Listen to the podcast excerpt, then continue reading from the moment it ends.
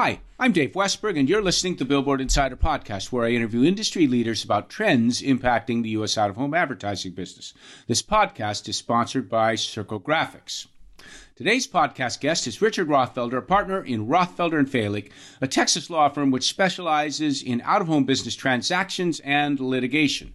Richard is a frequent presenter at conferences for the OAAA and the IBO USA. He is a regular contributor to Billboard Insider, and he has been the co-author with Billboard Insider of Billboard Insider's Guide to Leases, Easements, and Real Estate, which is being released today. Welcome to the show, Richard. Thanks, Dave. Glad to be here. Great to have you. Richard, how did you first get involved in the out of home industry?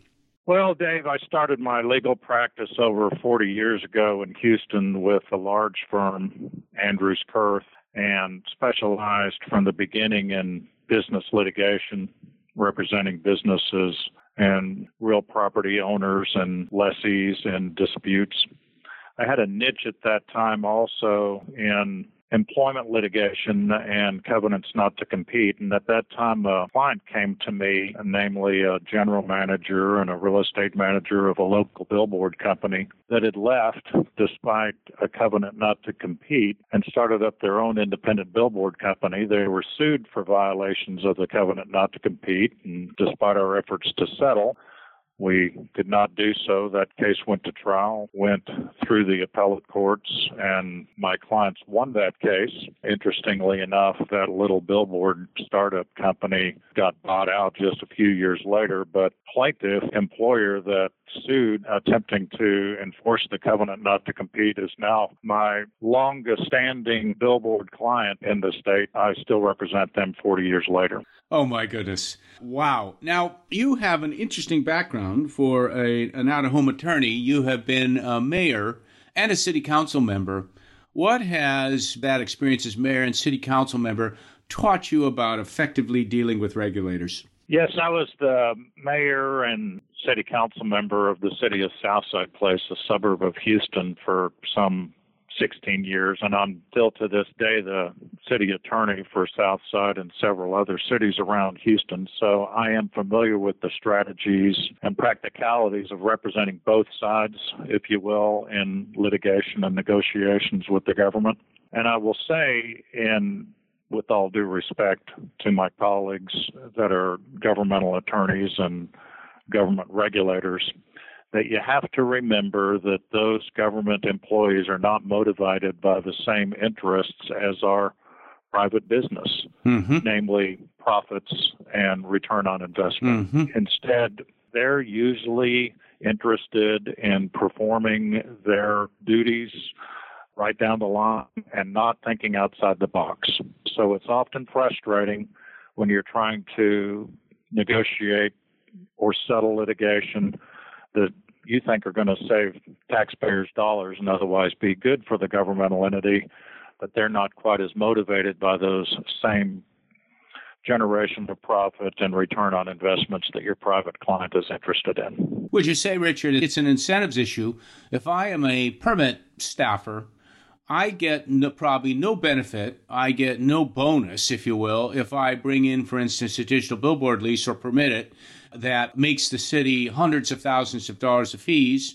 But I may become a lightning rod amongst the city council or the mayor or local community members. So if I'm a permit person, the way I mitigate my risk is just by saying no and by doing, doing nothing.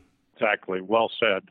There's little upside to thinking outside the box you're a lot better from a governmental employee standpoint to just pushing the paper mm-hmm. and doing your inspecting, moving along, and let somebody else take the risk from coming up with the next great idea. Mm-hmm. Mm-hmm. What are some out of home regulatory issues that you're following right now? Let me mention my top five that we're looking at, and I'll start with the Tennessee case, Tennessee versus Bright, out of the Court of Appeals that's the content basis litigation challenging the Tennessee Highway Beautification Act. We've got experience with that here in Texas, mm-hmm. and that we had a state court challenge Auspro versus the state of Texas over the Texas Highway Beautification Act. That litigation went all the way up to the Texas Supreme Court, which denied hearing the dispute. However, because the, the Texas legislature instead amended the Texas Highway Beautification Act purportedly to eliminate the content basis for distinguishing between what we used to call on premise and called commercial signs, and dependent upon whether a fee is paid for the privilege of displaying a message on the signs. I predict that the Tennessee legislature will try to find a similar fix to the content challenges to the Tennessee Highway Beautification Act and amend the Beautification Act in a similar fashion. Another matter that we're taking a look at is uh, marijuana advertising on billboards. And, and let me give a little bit of a plug here to my law partner, Mike Falick, who will be speaking at the IBO conference in Louisville and making a presentation on May 14 on that very topic, namely CBD products, recreational and medical. Another matter that is pretty hot in billboard law is the acceptance of digital signs. We've found that more and more cities are acceptance of the digital technology, finding that it indeed is more aesthetically pleasing, more environmentally sensitive, more economic benefits than traditional static displays. So more cities are negotiating for um, permit and registration fees allowing the conversion of static signs to digital.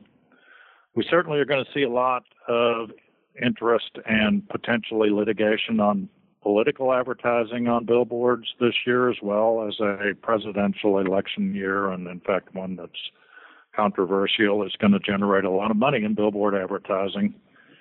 And last but not least, and unfortunately, this coronavirus has created issues in the billboard industry as well as, frankly, commerce in general. You are going to find a lot of issues arising in connection with performance of contractual obligations, delivery of services or goods, especially from overseas, and the implementation of force majeure contracts, provisions in leases or contracts for excusing performance under force majeure or acts of God, in this case, the coronavirus. This is fascinating, Richard. So, I've been reading some things that suggest, for instance, that in China, mass transit use is down 50, 50% plus. And there has been some noise among advertisers saying, you know, we're going to expect a give back because you are not delivering the impressions to us that we thought we were getting when we signed this ad contract. Can you explore a little bit the, the legal issues, pro and con to that? If, I, if I'm an operator, is that a real, very real risk for me? Do many ad contracts have a force majeure out? Well, ad contracts, ground leases, purchases of goods, and speaking of China, you can probably tell me, or certainly our listeners know more about this than I do, but I know when digital technology was first developed that most of the digital screens came from China. Mm-hmm. And a lot of them probably still do. And the orders to China for those types of goods and technology be interrupted delayed and maybe canceled because of the coronavirus. And there are likely to be force majeure clauses in those contracts to provide the goods or services based upon something that is beyond the control of the provider. Hmm. The same issues will arise in advertising contracts and even in ground leases you can certainly see situations where the coronavirus would be offered as an excuse to not be able to perform. Those cases will have to be addressed on a situation by situation basis, but the readers would be well advised to check their force majeure provisions, their insurance coverage issues, And finally, they should be very conscious of situations where employees will want to work remotely, avoid potential contamination by coming to the office or traveling, certainly internationally, maybe even domestically. And the employer is going to have to be making reasonable determinations as how he can best protect his employees and operate his business at the same time. Mm-hmm. Huge issues to be thinking about. Let's take a break here for a word from Rod Rackley, president of the Out Home Division at Circle Graphics. Thanks, Dave. We're happy to sponsor this Billboard Insider podcast. I'm excited to be back at Circle Graphics and leading a team of really great people. We're on the move here at Circle. We acquired a highly regarded printer, MMT, last month. We're expanding our Burbank or iMagic operation. And we've recently invested several million dollars to upgrade our printer fleet with Flora digital presses capable of producing a 1448 in 20 minutes.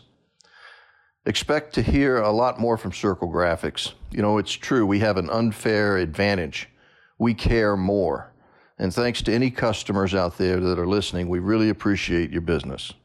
Richard, about three quarters, perhaps three quarters of all the billboard locations in this country have been con- built under billboard lease, where an out home company gets a lease for the right to put up a sign on a location for a fixed period of time.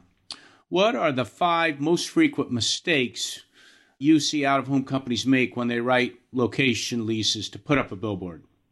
It is not recording the lease, or at least not recording a memorandum of the lease with the real property records, which in turn provides the world with notice that the billboard company has effectively encumbered that ground with his leasehold interest. That means when somebody else comes in and buys the property or somebody would purportedly even attempt to lease the property, they have notice that you have a billboard and it's encumbered by your lease, and the public is therefore on constructive notice of those terms and conditions that you've reserved in your lease. The second mistake that out of home companies make when they write their leases is in connection with renewal provisions and and that is to not have a renewal provision. Uh, of course, typically the billboard company might have a primary term of 5, 10, 20 years, the longer the better usually. But they also like to have a provision that gives them the right to renew, hopefully on similar terms after the expiration of that primary term. But related, I would say, is the third mistake I'd like to point out, and related to renewal provisions, is the situation that I've seen in many billboard leases where the companies attempt to probably overreach, including in their leases a unilateral and perpetual right to renew. What I mean is, I've seen a lot of leases that give the billboard companies the sole right to renew the lease time after time on the original provisions by simply giving notice some 30, 60, 90 days before the primary term that they are going to renew. It doesn't give the landlord, by contrast, any opportunity to reject that renewal. And instead, the billboard companies have the extreme bargaining advantage in that type of a clause to effectively renew forever on those favorable primary terms. Now, that has been subject to a lot of litigation. I've handled a lot of it myself, and there's cases going both ways, but the out of home operator ought to be very cautious in attempting to secure one of those types of unilateral and perpetual renewal provisions. I might point out just because you can doesn't mean you should. You will create such ill will if you're viewed as sneaking something in. You have to look out for your interests, but if you are too one sided or you sneak a provision in like this, you'll create such ill will. And trust me, I get calls from people that feel like someone has taken them to the cleaners and and maybe it's a child or a grandchild of someone who did the lease and you've made an enemy for life and they talk they tell people and clearly you're you're out for your own interests, but you need to have some sense of uh, reciprocity. You can't just because you can doesn't mean you, you should. Is sort of my my approach to engendering goodwill from your landlords. Right. Well said. The next mistake I see billboards in the ground lease, it's usually included by the operator as reserving his right to remove the sign upon the expiration or termination of the lease. But for some reason, the old forms had included a provision that went on to say that the parties agree that the billboard is the personal property of the lessee and can be removed on the expiration or termination of the lease. That characterization of the billboard as personalty or realty is unnecessary to reserve the right to remove the sign, and it certainly creates a lot of confusion for other purposes like condemnation and taxation. Hmm.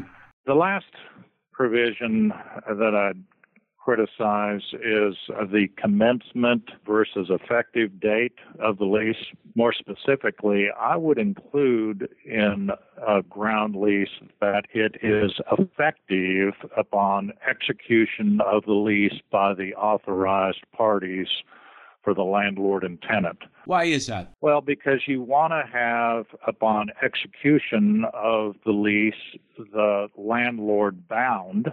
Hmm but you don't want to be obligated to start paying your ground rent until the governmental permits have been issued and the sign has been constructed. Hmm.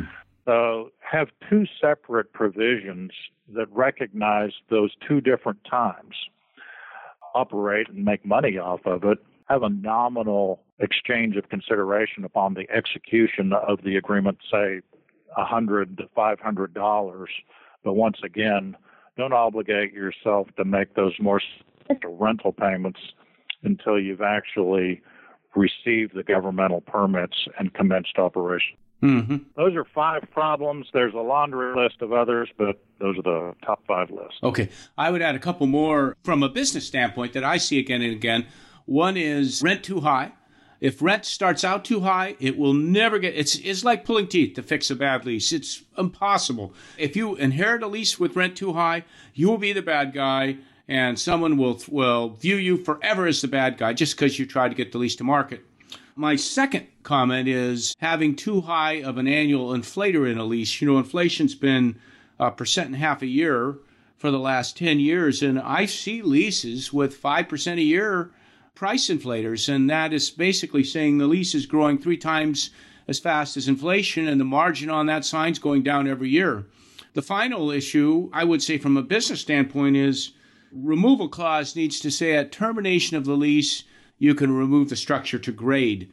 Because if you're out in some farmer's cornfield and it's bad ground and you've had to pour yard, hundreds of yards of cement, taking that out of a cornfield and disposing of all the cement you poured underground, going through the guy's cornfield in the middle of a harvest season, all that damage, and taking out all of the cement will be, in many cases, be as costly as the original construction of the sign. So, three kind of business points I would add add to what you're saying, uh, your legal points, Richard. Now, Richard, explain for our listeners what an out of home easement is. Right. Another interest in real property that is often used to host or maintain a billboard, along with leases and purchase of real estate. In between the lease and purchase of the fee simple title as the type of interest for hosting or maintaining a billboard that provides the most security to the operator. More specifically, an easement is a non cancelable perpetual property. It typically provides for the payment and purchase of that easement interest in the real property upfront as opposed to periodically as in a lease. There's no renewal rights, it's perpetual. There's no cancellation provisions because it is a perpetual purchase of an interest in real property. So, what are some of the pros and cons? You've talked about a few of them, but talk about some of the pros and cons of an easement versus a lease. It's a permanent purchase of rights as opposed to a term.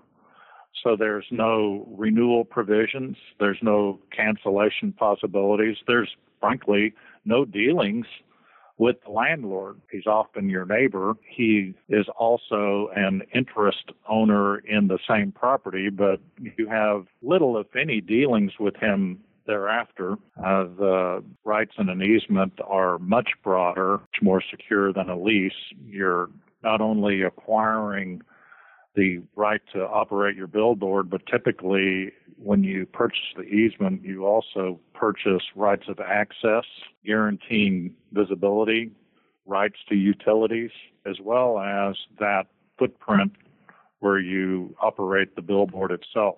Now, of course, the easement is more expensive yes. than the lease, again, because you're acquiring many more rights and interests in the real property. You know better than I do, but I usually hear that an easement and an upfront cost is typically 10 times the amount that one might pay in annual ground rent, for example. Yes, easily, easily that much. And from a business point of view, the way I view it is you're right. putting upfront capital up. up you're, you're spending 10 times. It's like doing an acquisition, buying a billboard company.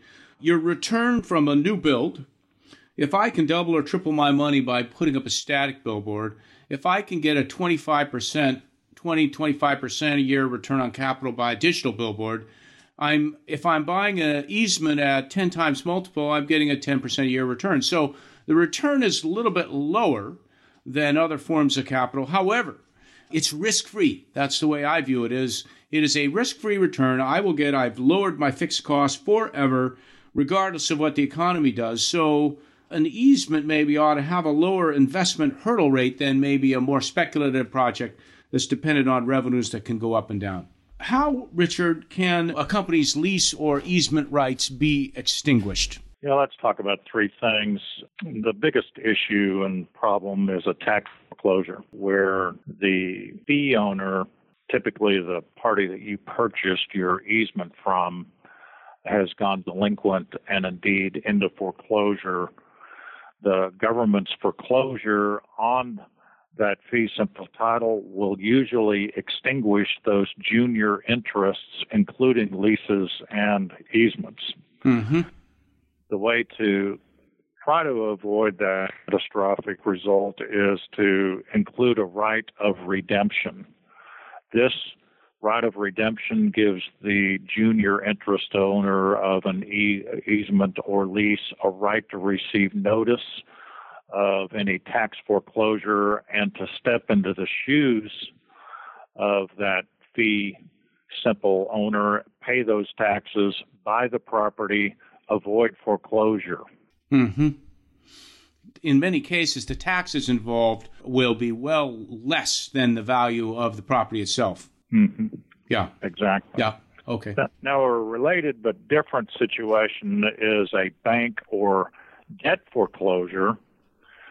Depending upon when the debt, typically a mortgage, was entered into between the fee simple owner and his lender. Specifically, if you are the owner of an easement or a lease, which in turn was executed before the owner of the ground entered into a mortgage and then he became delinquent, defaulted, and his mortgage was foreclosed upon by his bank or other lender. Well, your easement or lease executed prior to his mortgage survives that foreclosure and the party that purchases the property in foreclosure takes subject to the continuation of your easement or your lease. But conversely, the situation is the same. If the mortgage was executed before you in turn executed your lease and then the fee simple owner became delinquent and eventually went into foreclosure of that pre-existing mortgage, the foreclosure sale will wipe out your lease or your easement executed subsequently to that mortgage. again, there's a remedy to this, and that's a subordination and attornment agreement. Specifically, you ought to do some title research before you enter into a lease or easement in any event. But if you find out that when you're executing your lease or easement that it is already encumbered by a loan that has been made to the fee owner, you ought to try to secure a right to subordinate and attorn to the rights of that pre-existing lender. In other words, if the fee owner becomes delinquent and subject to foreclosure, you have a right to step in his shoes and pay off that indebtedness, acquire the property yourself, and avoid the foreclosure and the termination of your easement or lease under those situations. Mm-hmm. The last thing I want to mention is something that comes up a lot, and that is a purchaser of property oftentimes will simply contend that he has bought not only the land but also the billboard that is almost always a losing proposition. The billboard company instead will prevail, especially if he has recorded his lease. Typically, every perpetual easement is recorded, so the world has notice, and that potential purchaser of the property is going to know that the billboard is owned by you and that it's encumbered by a lease or an easement certainly you want to have in your lease the right and obligation that it continues after any purchase, that any purchasers subject to, and that any notice of sale must be given to the lessee on a timely basis. Richard, can a bankruptcy trustee extinguish a lease or an easement? Well, the same types of issues that we just discussed on debt foreclosure are more likely to come up in the bankruptcy context. And yes, they could, depending upon the time of the interest where the bankruptcy trustee is representing, if the mortgage or other encumbrance uh, was executed prior to the lease or easement having been executed, yes, he could probably terminate. But by contrast, if the lease or easement was executed before the lending agreement, or otherwise, probably not. And instead, those interests survive foreclosure. So timing is everything. Get your leases recorded and get them recorded early, ideally, or pursue some sort of a legal mitigation, like you mentioned. But timing is everything with respect to leases. And I would add diligence is you need to understand your landlords. Are they over leveraged? Are they in trouble financially? You need to at least be aware of situations and how that can pose risk to you. Exactly. Richard, you have just co authored Billboard Insider's Guide to Leases, Easements, and Real Estate, along with Billboard Insider. Why is the time right now for this book, and how will it help out of home executives? Well, let me say I certainly appreciate Dave, you, and John Weller asking me to work with you on the preparation of the Billboard Insider's Guides to Leases, Easements, and Real Estate. That's a book that provides the basics on the three ways to host and maintain billboards, leases, easements, and purchasing real estate. Uh, of course, over the last several years, we've prepared and published on a daily basis mm-hmm. containing cases, statutes, and other legal concerns, as well as practical pointers and takeaways for operating under each of these three property interests.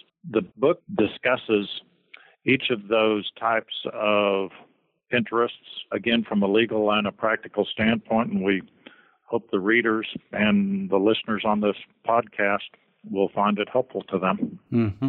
That's all for this week. Thanks for appearing on the show, Richard. Thank you, Dave. You can purchase your copy of Billboard Insider's Guide to Leases, Easements, and Real Estate by visiting the Billboard Insider website. This podcast was edited by Lucas Jones and sponsored by Circle Graphics. You can listen to episodes of the Billboard Insider podcast by visiting billboardinsider.com or by subscribing to the Billboard Insider podcast on, on iTunes or the usual podcast outlets. Our email is billboardinsider at gmail.com. We'd love to hear from you. Thanks for listening, and I'll be back in a couple weeks.